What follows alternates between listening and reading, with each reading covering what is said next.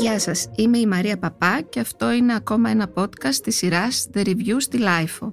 Σήμερα είμαι εδώ με την Ειρήνη Σαρλή, διευθύντρια του περιοδικού Rolling Stone, για να μιλήσουμε για το καινούριο άλμπουμ του Weekend. Είναι τα podcast της LIFO. Γεια σου Ειρήνη. Γεια σου Μαρία, σε ευχαριστώ πάρα πολύ που με κάλεσες ε, σήμερα για να μιλήσουμε για ένα άλμπουμ το οποίο νομίζω όλοι πια μιλάνε γι' αυτό non-stop από τη στιγμή που κυκλοφόρησε την Παρασκευή που μας πέρασε. Ε, νομίζω είναι η πιο σημαντική κυκλοφορία τώρα που ξεκινάει ο χρόνος. Ε, το 2022 έχει ανοίξει το μουσικά το 2022 τέλεια. Νομίζω επίσης ότι ήταν και κάτι που χρειαζόμαστε πάρα μα πάρα μα πάρα πολύ γιατί το Don FM είναι ξεκάθαρα ένα love letter, μια ερωτική επιστολή, να το πούμε έτσι, του weekend προς το dance floor. Και νομίζω ότι τώρα ανά τον κόσμο μετράμε περίπου πόσο. Δύο χρόνια που κανείς μας δεν έχει στα αλήθεια μπορέσει να χορέψει όπως θα ήθελε σε κλαμπ, σε φεστιβάλ, οπουδήποτε. Οπότε ήταν πολύ αναγκαίο. Ναι, είναι λίγο, αυτή του κυκλοφορία ήταν λίγο απρόσμενη το ότι θα είναι τόσο χορευτικό. Ε, τόσο χορευτικό και δίσκο, τουλάχιστον στην πρώτη πλευρά του. Περνάει όλο σαν να βρίσκεσαι σε μια πίστα και χορεύεις. Γι' αυτό ίσως ήταν και ο τρόπος που το παρουσίασε ιδιαίτερος, που διοργάνωσε ένα μεγάλο πάρτι online, διαδικτυακό, με όχι πολύ κόσμο, και ήταν αυτός στο κέντρο της σκηνής και έκανε το DJ με το καινούριο του look, το οποίο θα μιλήσουμε, είναι περίεργο. Εμένα μου αρέσει το καινούριο look και το γυρασμένο και το νέο μαλλί και style εν μεταξύ. Είναι πολύ ωραίο που κομμάτι αυτού του πάρτι αποτελεί και βίντεο κλιπ. Ναι, είναι ακριβώς αυτό που χρειάζεσαι ρε παιδί μου στη στιγμή που θέλεις να χορέψεις και φαίνεται κανονικά σαν να διευθύνει ορχήστρα ενώ στα αλήθεια διευθύνει όλους τους clubbers από κάτω που έχουν έρθει εκεί να ενωθούν πάνω στο dance floor γιατί φυσικά αυτό τον ενδιαφέρει. Και, και έχει μια ε, συγκεκριμένη αισθητική που την ξεκίνησε νομίζω πέρσι όταν έβγαλε το Take My Breath και την συνεχή, τώρα τη βλέπουμε να τη συνεχίζει και, στο, και, στα επόμενα, και στα επόμενα βίντεο κλιπ του. Καλά, το Take My Breath είναι νομίζω από τα πιο συγκλονιστικά κομμάτια που ακούστηκαν δηλαδή από πέρυσι το καλοκαίρι και για άλλη μια φορά εκεί μας ε, δείχνει το πόσο ok είναι το να έχεις φαντασιώσει γιατί προφανώς και από το βίντεο κλιπ αλλά και από τους στίχους καταλαβαίνουμε ότι είναι μια αναφορά στο, στην ε, ασφυξή, ερωτική ασφυξία, ερωτικά asphyxiation στο, στο σεξ επανέρχεται και λέει ότι λέω στο μωρό μου ότι είναι ok η φαντασίωσή τη. Οπότε γενικά δίνει τον τόνο συνεχίζοντας από εκεί που το έχει αφήσει. Στο dark, στο sexy, στο soul και groovy και full disco. Η αλήθεια είναι ότι είναι λίγο πιο σκοτεινό το καινούριο άλμπουμ να πούμε. Επίσης να πούμε ότι, το έχει, ότι έχει κυκλοφορήσει δύο χρόνια μετά το After Hours το οποίο ήταν η μεγαλύτερη του επιτυχία. Δηλαδή μια τεράστια επιτυχία. Ακόμη νομίζω το Blinding Lights ακούγεται παντού. Δεν θα σταματήσει νομίζω να ακούγεται το Blinding Lights παντού. Ποτέ. Δηλαδή είναι πια ένα πάρα πολύ σημαντικό κομμάτι. Έχει πάρει τη σκητάλη από τον Michael Jackson και έχει φτάσει ακόμα πιο πάνω. Κατά με βέβαια. Και το στίχημα νομίζω για τον ίδιο είναι τώρα αν θα κάνει την ε, ίδια επιτυχία το καινούριο άλμπουμ. Εγώ δεν νομίζω. Ε, αλλά ότι θα έχει, αν και έχει πολύ δυνατά κομμάτια μέσα, ε, έχει, μια σειρά, έχει αρκετά ε, κομμάτια που θα, αλλά να χτυπήσει το Blind Lights δεν νομίζω. Πλέον είναι, θεωρείται το μεγαλύτερο single όλων των εποχών, τουλάχιστον σύμφωνα με το Billboard, αλλά νομίζω δεν, δεν μπορεί να το αμφισβητήσει κανείς πλέον. Όχι, κανείς, κανείς δεν το αμφισβητεί που δεν είναι, αλλά νομίζω ότι θα έχει αν δεν κάνει την μεγάλη επιτυχία του ενός single που θα είναι τόσο πια απόλυτα ρεκόρ και hit και πιο streamed και τα πάντα, αυτό νομίζω είναι ένα πολύ πιο ολοκληρωμένο άλμπουμ. Ναι. Οπότε ε. συνολικά θεωρώ ότι θα πάρει μία θέση πιθανά καλύτερη με την έννοια της ε, βαθμολογίας αν θέλεις το ότι περισσότερα τραγούδια θα ακουστούν και θα χορευτούν αν μας επιτρέψουν οι συνθήκες φυσικά ε, πολύ έντονα από πάρα πολύ κόσμο. Οπότε δεν ξέρω αν μπορούμε κάπως να, να προεξοφλήσουμε ότι δεν θα πάει τόσο μακριά ή δεν θα γίνει τόσο σπουδαίο σαν το Blinding Lights. Πάντως ένα άλμπουμ ε, στο, στο εξωτερικό το αποθεώνουν. Καλά, ο Guardian βγήκε την επομένη, δηλαδή ούτε καν την επομένη. Ε, το release έγινε πολύ, πολύ νωρίς το πρωί της Παρασκευής και ήδη ο κριτικός του Guardian το αποθέωσε μέχρι το μεσημέρι. Οπότε νομίζω ότι ήταν πολύ άμεση η, η ανταπόκριση στη, στο κάλεσμα του, του Weekend σε μια νέα αυγή. Και να πούμε εδώ ότι το λίγο να πούμε πώς βγήκε, πώς έγινε η κυκλοφορία γιατί δεν το περίμενε κανείς ότι θα βγει. Το ανακοίνωσε τη Δευτέρα ε, με το που μπήκε ο χρόνος και βγήκε την Παρασκευή. Το ξέρω και εμείς που μιλούσαμε ας πούμε εδώ με τον Jim τον Βαρούνι και την, ε, την Μίνος που είναι στο label τους ε, Universal είναι ο, ο Weekend μέχρι τελευταία στιγμή περιμέναμε και εμείς το νέο. Δηλαδή πραγματικά έπρεπε να το ακούσουμε μαζί με όλον τον κόσμο. Ήταν ε, πολύ αστραπιαία η, η ανακοίνωσή του και στο Instagram του επίσης. Δηλαδή κατευθείαν ε, γυρίζει στη, στις ρίζες του που είναι το fan base.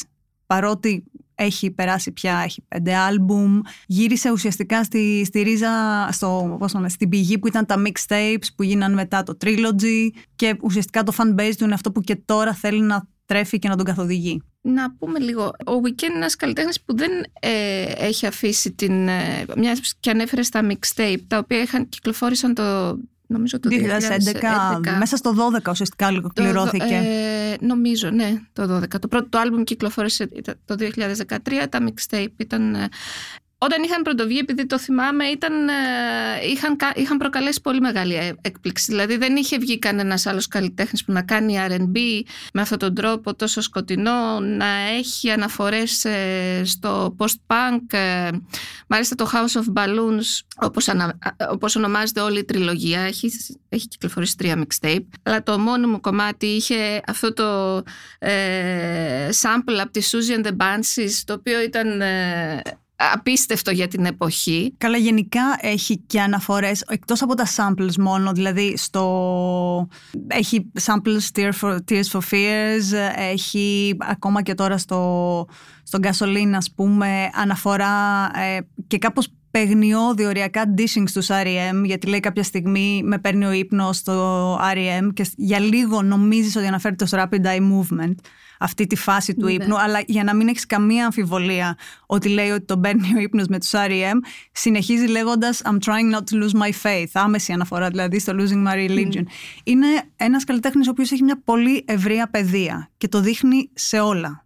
Η, η παιδεία του δεν είναι μόνο μουσική, είναι και κινηματογραφική, είναι αισθητική, ακόμα και το κούρεμά του από τον Μπασκιά το πρώτο με το οποίο έγινε γνωστός. Δηλαδή δείχνει σε όλα ότι είναι ένας ολοκληρωμένος καλλιτέχνη. Και αυτό νομίζω είναι πάρα πολύ σημαντικό και είναι και ένας από τους λόγους που χαίρει τόσο ακραίας ε, αποδοχής και καλλιτεχνικής και εμπορικής. Γιατί ας μην γελιόμαστε, μπορεί να είσαι καλλιτεχνικά συγκλονιστικός για πολύ λίγους, αλλά στα αλήθεια το ευρύ κοινό είναι αυτό που σε κρίνει για το αν θα μείνει στην ιστορία. Καλά, σίγουρα. Και σίγουρα ο Weekend πλέον έχει γίνει ένας ε, για μένα είναι ο σημαντικότερος της γενιάς του αυτή τη στιγμή. Δηλαδή που διανύουμε τουλάχιστον από άντρες καλλιτέχνες. Θα συμφωνήσω. Δεν υπάρχει κανένας άλλος. Θα συμφωνήσω απόλυτα μαζί σου. Αν θέλουμε να πούμε ότι υπήρχε ένα αντίπαλο δέος, μάλλον ήταν δύο τα αντίπαλα δέη, αυτή ήταν ο Κάνιε και ο Ντρέικ, που ήταν κοντά του. Με την έννοια ότι δημιουργούσαν κάπως κονσεπτικά άλμπουμ, ε, ότι είχαν έναν ήχο έτσι παρόμοιο. Αλλά ο Κάνιε πια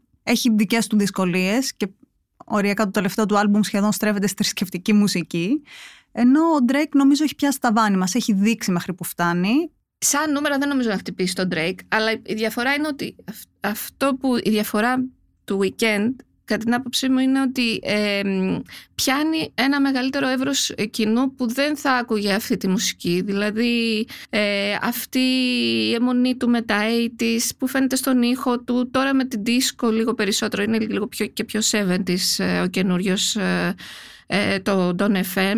Ε, πιάνει ένα κοινό που δεν θα είχε απαραίτητα ούτε ο Κάνια ούτε ο Drake και αυτό το καταφέρνει μόνο αυτός. Έχεις απόλυτο δίκιο. Έχει κάνει ένα crossover και νομίζω αυτό οφείλεται πάρα πολύ και στη φωνή του. Το γεγονός, ας πούμε, ότι θυμίζει τόσο πολύ τον Τζάκο. Ενώ δεν είναι ο Μάικλ Τζάκσον, δηλαδή δεν έχει τα σουσούμια αυτά, τα, τους ήχους πολύ χαρακτηριστικούς, αλλά έχει τη δύναμη και την καθαρότητα της φωνής. Αυτό το επέτρεψε να περάσει σε ένα πολύ ευρύτερο κοινό, σε ένα κοινό που δεν ακούει απαραίτητα μαύρη μουσική, αλλά θα πάει σε ένα κλαμπ να χορέψει. Ε, επίσης, η συνεργασία του με τους Daft Punk και το Moroder άνοιξε ακόμα περισσότερο το δρόμο ε, για αυτό και νομίζω ότι και στο Take My Breath είναι σαφέστατη αυτή η επιρροή. Δηλαδή, αν σου έχουν λείψει οι Daft Punk που διαλύθηκαν, αν έχεις στενοχωρηθεί και θρυνήσει το, το θάνατο του Moroder, σου δίνει λίγη χαρά εδώ πέρα weekend, ερχόμενος να σε βάλει σε ένα τελείως τέτοιο 70s disco mood. Σίγουρα, δηλαδή. Ε, με τους Daft Punk είχε συνεργαστεί στο Starboy, αλλά ε, που ήταν τεράστιο hit όταν είχε βγει πριν μερικά χρόνια και το τουλάχιστον στα, τουλάχιστον στα τρία, τέσσερα, όπως ξεκινά, εκτό, αν, αν βγάλουμε έξω τον Gasoline, το How do I make you love me, το Take my breath, το Sacrifice, ακόμα και το A Tale of Quincy είναι ε, όλα επηρεασμένα από το Random Access Memories. Είναι Daft Punk στο σκελετό τους. Είναι πάρα πολύ. Βέβαια, ο Quincy εδώ είναι και ξανά ένα κλείσμα ματιού στο Michael Jackson, έτσι. Τόσο ναι. συνδεδεμένος με την ε, καριέρα του, του Τζάκο και θα έλεγα ότι και η ιστορία που αφηγείται ο Quincy, δηλαδή η, το πώς ε, η απούσα μητέρα του επηρέασε τη σχέση του με τις γυναίκες είναι και ένα πρελούδιο για το τι λένε τα επόμενα τραγούδια που ακολουθούν. Γιατί ας μην ξεχνάμε ότι το Don FM είναι θεωρητικά δομημένο σαν μια ραδιοφωνική εκπομπή. Έχει τον Jim Carrey στη θέση του ραδιοφωνικού παραγωγού να κάνει τις, ε, ε πώς το λένε, τα intro, να κάνει το σπικάζ για τα jingles και τέτοια. Και μέσα σε αυτό λειτουργεί και ο Quincy Jones ως ε, preview του τι θα ακούσουμε μετά. Ναι, να πούμε εδώ ότι ο Quincy Jones έχει ένα στιγμιότυπο το οποίο μιλάει σαν το, σαν το Giorgio Moroder ε, στο My Name is Giorgio, δεν θυμάμαι κάπως έτσι ναι. το λέγανε, στο, στο Daft Punk, στο Random Access Memory. Είναι ακριβώς το ίδιο, απλά δεν αφηγείται την ιστορία του ακριβώς. Ε, αφηγείται τη σχέση του με τη μητέρα του, η οποία έπασχε από άνοια και μια τραυματική εμπειρία που είχε όταν την έβλεπε να την παίρνουν με, σε κάποιο ίδρυμα με μανδύα και αργότερα πώς αυτό επηρέασε τις ε, σχέσεις του στην πορεία και τις σχέσεις του με τις γυναίκες και τις οικογενειακές σχέσεις, λέει διάφορα. Ναι, φυσικά με τους ε, δύο ή τρεις γάμους και τα εφτά παιδιά νομίζω ότι ξε, έχει να πει για τις σχέσεις του με τις γυναίκες ο, ο Quincy και κατά κάποιο τρόπο, δηλαδή όταν λέει εκεί ότι ο, τις γυναίκες που με πλησίαζαν ή που ένιωθα κάτι για αυτές τις ε, απομάκρυνα είναι ένα pattern που βλέπουμε στους στίχους ε, των ε, τραγουδιών ε, του Weekend. Με αποκορύφωμα ίσως και το Best Friend που για μένα θα έπρεπε το συγκεκριμένο τραγούδι να ανακηρυχθεί από το Tinder ως application anthem. δηλαδή είναι ένα τραγούδι που θέτει πολύ σωστά τους κανόνες της βέλτιστης χρήσης της εφαρμογής αν θέλεις όντως casual sex, χωρίς περαιτέρω προσδοκίες. Και ταυτόχρονα μουσικά σε κάνει να θέλεις να ανέβεις πάλι στο dance floor και να πάρεις αυτόν που επιθυμείς ή αυτήν που επιθυμείς για να μην σταματήσεις ποτέ να χορεύεις και όπου οδηγήσει αυτό. Ναι, υπάρχει μια ταύτιση με τον Jones ε, στο weekend γιατί έχει μια μακρά ιστορία με, με τοξικές σχέσεις τις οποίες αναφέρει συχνά στα κομμάτια του και οι φαν του προσπαθούν να μαντέψουν ε, σε ποια διάσημη, ποια διάσημη εννοεί. Υπάρχουν διάφορες ε, εικασίες και για το συγκεκριμένο άλμπουμ. Θα μπορούσαν να γίνονται και ένα quiz αντίστοιχα τα τραγούδια ναι. του Άμπελ, ε, σε, με ποια ήταν όταν το έγραψε, με ποια, ποια σκεφτόταν ναι. όταν το έγραψε αυτό ο Άμπελ Τεσφάγη, δηλαδή, που είναι και το κανονικό του όνομα. Ήδη έχουμε κάποιες ε, υποψήφιες, το... Ε, π.χ. στο Don't Break My Heart πρέπει να εννοεί την Bella Hadid γιατί χώρισε, λέει ότι χώρισε στη δισκοτέκ και παραλίγο να πεθάνει εκεί πέρα σε το ένα απίστευτο στίχο. Τα ζει πάρα πολύ έντονα όλα αυτά, είναι ξεκάθαρο. Ή σε αυτό το, σε αυτό το κομμάτι που λέει με το Lil, ε, με το Lil Wayne, το I heard you, you were married. Καλά, αυτό, you, είναι, you are married.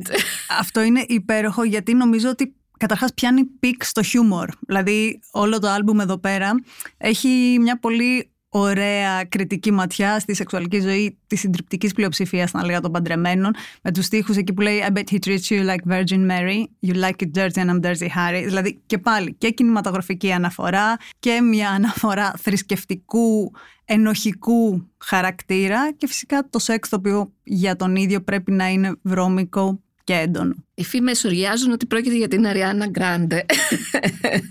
το έγραψε για Δεν την Αριάννα το είχα Γκράντε. σκεφτεί αυτό καθόλου η Ναι. αλήθεια είναι. Το μαθαίνω από εσένα Μαρία. Ναι, και το άλλο το απίστευτο κουτσομπολιό που έχουμε μάθει από αυτό το άλμπουμ είναι ότι η καινούργια του κοπέλα είναι superstar και επειδή βγήκε για φαγητό με την Ατζελίνα Τζολί.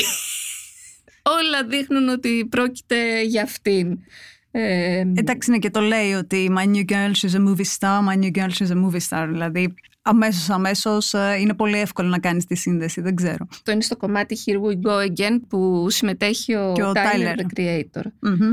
Δεν έχει πολλούς ε, καλεσμένους στο συγκεκριμένο άλμπουμ. Έχει λίγους και καλούς. Δηλαδή τον Jim Carrey, τον Tyler, ε, τον Little Wayne. Μεγάλα ονόματα. Ξεκάθαρα μεγάλα ονόματα, δεν φοβάται καθόλου πως τον επισκιάσει κάποιος.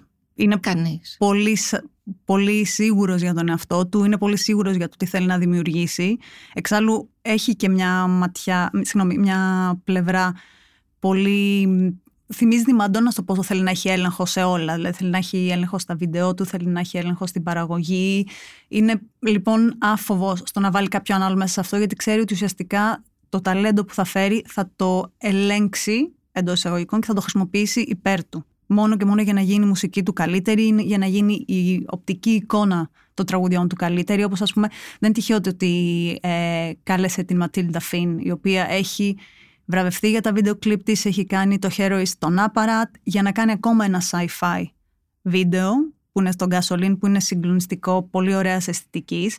Εντάξει, είναι και άλλο ένα κλείσιμο του ματιού κατ' εμέ στον Καναδά και στο sci-fi, γιατί η αρχή θυμίζει πάρα πολύ τα X-Files. Ναι, είναι, πε- ε, είναι Που περίεργο. γυρίζονταν στον Καναδά οι πρώτες οι Ε. πρώτες σεζόν. Δηλαδή είναι σαν να βλέπεις τον Μόλτερ γερασμένο που πάλι μένει το αυτοκίνητο, υπάρχει ένα περίεργο υγρό κάτω στο, στην άσφαλτο, χαλάει το ραδιόφωνο, όλα τα static που ακούς όταν έχεις μια τουλάχιστον ε, sci-fi extraterrestrial επαφή. Είναι πολύ, πολύ συγκεκριμένα αυτά που θέλει να, να δώσει. Εγώ θα το έλεγα λίγο. Θα το... έβα- Sci-fi. Ναι, αυτό δεν το είχα σκεφτεί το sci-fi. Βέβαια είναι πιο πολύ τρόμου sci-fi. Κάτι σαν το. ε, δεν, μπορώ, να- δεν μου έρχεται το The Thing, ξέρω, κάτι Μα- τέτοιο. Carpenter. Μα Μα ταιριάζει και ηχητικά. Μα ακριβώς αυτό είναι, γιατί σου λέω στα. Δηλαδή, μου θύμισε πολύ συγκεκριμένα επεισόδια το, των X-Files και σκέφτηκα αυτό, ότι ήταν γυρισμένο στον Καναδά, ήταν το, το crew εκεί ε, καναδικό. Δεν ξέρεις αν, τον, αν είναι κάτι πιο στο μυαλό του. Είτε αυτός είτε η Ματίλντα. Άμα θες να το, ε, όπως, όπως έγραψα, άμα θες να συζητήσεις για αυτό το βίντεο κλιπ μπορείς να το κάνεις με τις ώρες. Καλά, θα Όρεξη μπορούσε να είναι ένα υπάρχει. podcast ε, Ναι, μόνο, μόνο του. του. Γιατί έχει και αναφορές στο σουρεαλισμό, έχει αναφορές στο Νταλή, έχει πολλά πράγματα μέσα. Είναι αρκετά βίαιο. Να... Είναι πολύ υπαρξιακό. πολύ υπαρξιακό. Παίζει πολύ με τον αρκισισμό στη σύγχρονη, στη σύγχρονη εποχή και στα social media. Στα social media δεν ξέρω, το, τον αρκισισμό γενικότερα, δεν ξέρω με τα celebrities. Όλο αυτό το παιχνίδι με το να καταστρέψει τον εαυτό μου και την περσόνα μου. ή- Εγώ νομ- εμένα με πήγε επίσης πολύ στο κομμάτι του zombie apocalypse, δεδομένου ότι ξαναλέω βγαίνουμε από δύο χρόνια, μάλλον δεν βγαίνουμε ακόμα, αλλά έχουμε ζήσει ήδη δύο χρόνια απόλυτου ελέγχου της καθημερινότητάς μας, βλέπουμε τον άλλον, τον πιθανά άρρωστο εντός εισαγωγικών, ε, σαν κάποιον που μας απειλεί και σε όλο το βίντεο κλιπ του Gasoline υπάρχει η αίσθηση των δύο πραγματικότητων οι μεν από εδώ οι οποίοι ζουν ξέφρενα και δι- γίνονται σαν ζόμπι αλλά δεν τους νοιάζει. Και από την άλλη οι άλλοι από κάτω που ζουν πολύ ήρεμα και προσπαθούν να επιβιώσουν δηλαδή θα μπορούσε κάποιος να το δει ακόμα και ως μια αλληγορία Σίγουρα, σίγουρα παίζει, όλο το άλμπουμ παίζει σαν αλληγορία. Αν αναλογιστούμε ότι η θεματική του είναι το κολαστήριο, οπο- σύμφωνα με τον ίδιο, ε, το οποίο δεν είναι και το πιο χαρούμενο θέμα αυτή την εποχή, αλλά λειτουργεί όμως ε, σαν αναλογία για όλη αυτή την εποχή την οποία διανύουμε τώρα και αν κάτσεις και δει πιο προσεκτικά τους στίχους του Jim Carrey στο τελευταίο κομμάτι. Μμ. Ε, και γενικά όλη την παρουσία του Jim Carrey που υποτίθεται ότι είναι μια φωνή καθυσυχαστική ε, Εγώ το ανάμεσα βρίσκω στα τρα- disturbing. Εγώ βρίσκω πάρα πολύ disturbing αυτό το ύφος, το, το σχεδόν flat του Jim Carrey, με τον, τον τρόπο με τον οποίο Ναι, μιλάει τελείως και σε ανέκφραστο. εισάγει από το ένα στο άλλο. Και ακούς τόσο έντονη μουσική, τόσο ανεβαστική μουσική και τόσο ε, dark στίχους. Είναι μια πολύ ωραία ισορροπία. Αλλά εντάξει, λίγο disturbing. Έκανε ένα άλμπουμ τρόμου. Ε, όχι, γενικά η αισθητική του πάντως είναι... Ε, να πούμε ότι συνεχίζει με τον ίδιο ήρωα από το After Hours. Αυτό τον τύπο με τα μπαταρισμένο πρόσωπο, με τις γάζες, με τα αίματα που τον σπάγανε στο ξύλο, του κόβαν τα κεφάλια σε, διά, σε όλα τα βίντεο κλιπ ε, γενικά όπου εμφανιζόταν. Καλά, στο ένα τουλάχιστον. Είναι υπερπαραγωγή. Ε, είναι σαν να βλέπουμε αυτόν τον τύπο ε, 50 χρόνια μετά ε, με όλα αυτά τα, όλες αυτές τις, ε, όλη αυτή την έκλειτη ζωή που έκανε να φαίνεται στο πρόσωπό του ε, και γι' αυτό είπε ε, αυτό που μου έκανε εντύπωση περισσότερο από όλες τις κριτικές που διάβασα ήταν αυτό που έγραψε ο Πετρίδης ε, στην Guardian ότι ίσως να γινόμαστε μάρτυρας ε, το ότι σκοτώνει την περσόνα αυτό το alter ego που έχει δημιουργήσει όλα αυτά τα χρόνια του weekend για να προχωρήσει κάτι άλλο στη συνέχεια. Θα ήταν ενδιαφέρον. Δηλαδή εγώ αν όντως μας έχει προσφέρει όλα αυτά γιατί ε, στα αλήθεια το μόνο που έκανε ήταν να προσφέρει αυτή τη στιγμή δηλαδή ήρθε και μας έφερε ένα πολύ μεγάλο δώρο μουσικά για όσους αγαπούν αυτή τη μουσική προφανώς έτσι. Ε, αν λοιπόν σκοπεύει τώρα εδώ να τον σκοτώσει τον Weekend ο Άμπελ και μετά να δημιουργήσει κάτι άλλο, ε, προσδοκώ πάρα πολύ το κάτι άλλο. Δηλαδή σε κάνει να, να θέλεις να δεις ε, τι θα ακολουθήσει. Είμαι βέβαιη ότι δεν θα, δεν θα έκανε κάτι στην τύχη ας πούμε. Καλά σίγουρα. Επίσης λένε κάπου διάβασα ότι τώρα θα πρωταγωνιστεί σε μια σειρά στο Netflix το οποίο δεν έχω καταλάβει ακριβώς τι θα είναι, ντοκιμαντέρ. Ε, Όχι, είναι, έχουν γράψει, αν δεν κάνω λάθος, και εγώ με τον Σαμ Λέβινσον μαζί ε, μια νέα σειρά που θα λέγεται The Idol και θα είναι εκεί ως κωμικός. Ο Σαμ Λέβινσον είναι αυτός που έκανε, δημιούργησε τη σειρά Euphoria, αυτό ναι, το, το teen ναι. drama κάτι. Ε, οπότε θα είναι ναι, ενδιαφέρον να δούμε και ως, ε, ως ηθοποιός πλέον τι έχει να μας πει πέρα από το Uncut Gems βέβαια που ήταν μια επική σκηνή αυτή που εμφανίστηκε με τον Άνταμ Σάντλ κάνοντας τον εαυτό του και με αυτοσαρκασμό και...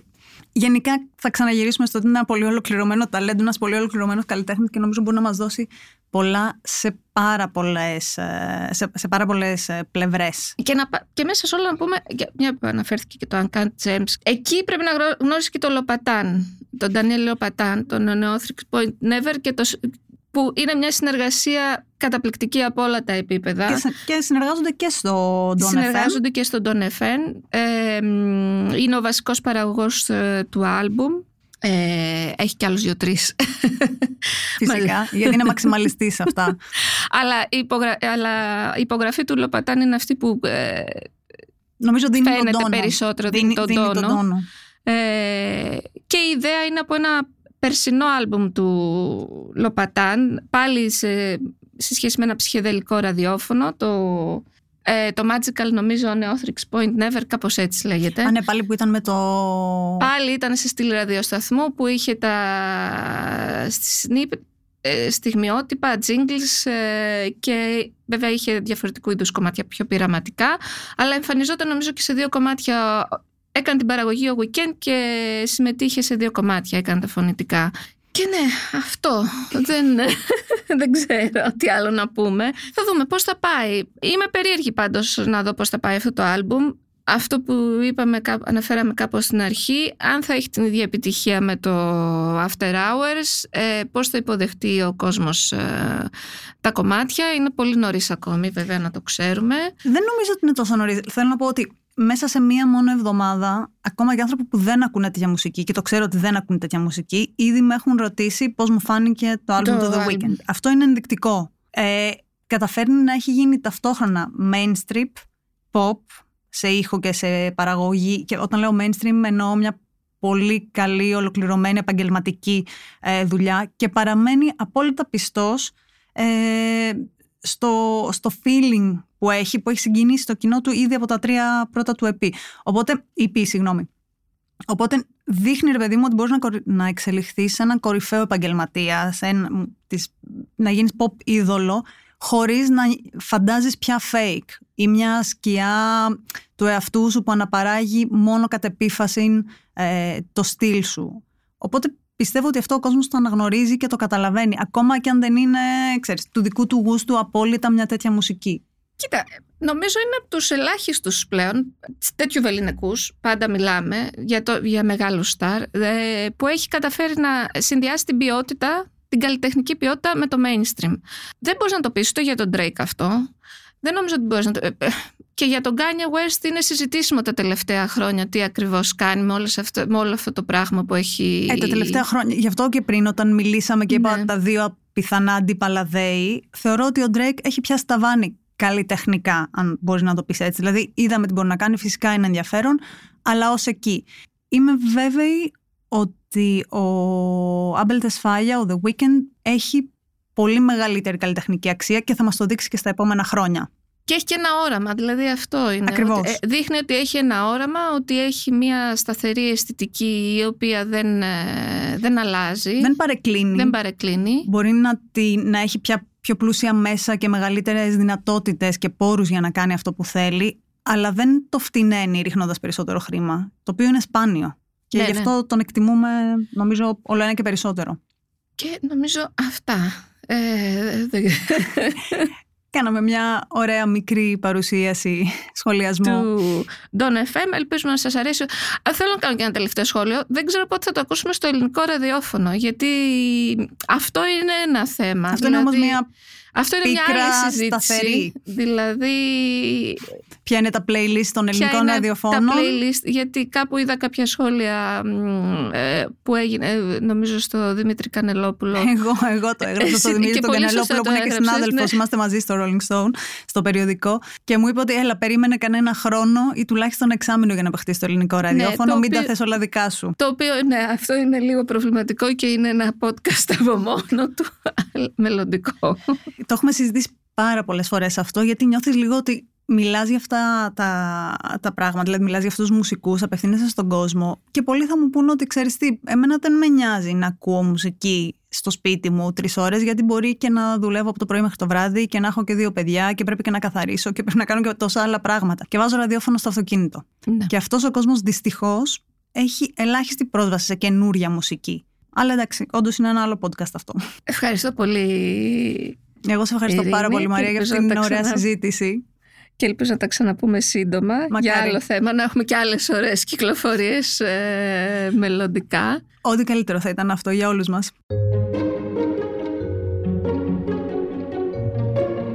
Ήταν ένα ακόμη επεισόδιο της σειράς The Review της LIFO. Είμαι η Μαρία Παπά και μαζί με την Ειρήνη Σαρλή κουβεντιάσαμε τη νέα κυκλοφορία του Weekend Don FM. Για να μην χάνετε κανένα επεισόδιο της σειράς The Review, ακολουθήστε μας στα Spotify, Apple και τα Google Podcast.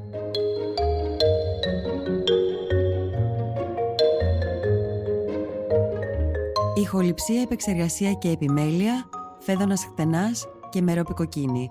Ήταν μια παραγωγή της LiFO. Είναι τα podcast της LiFO.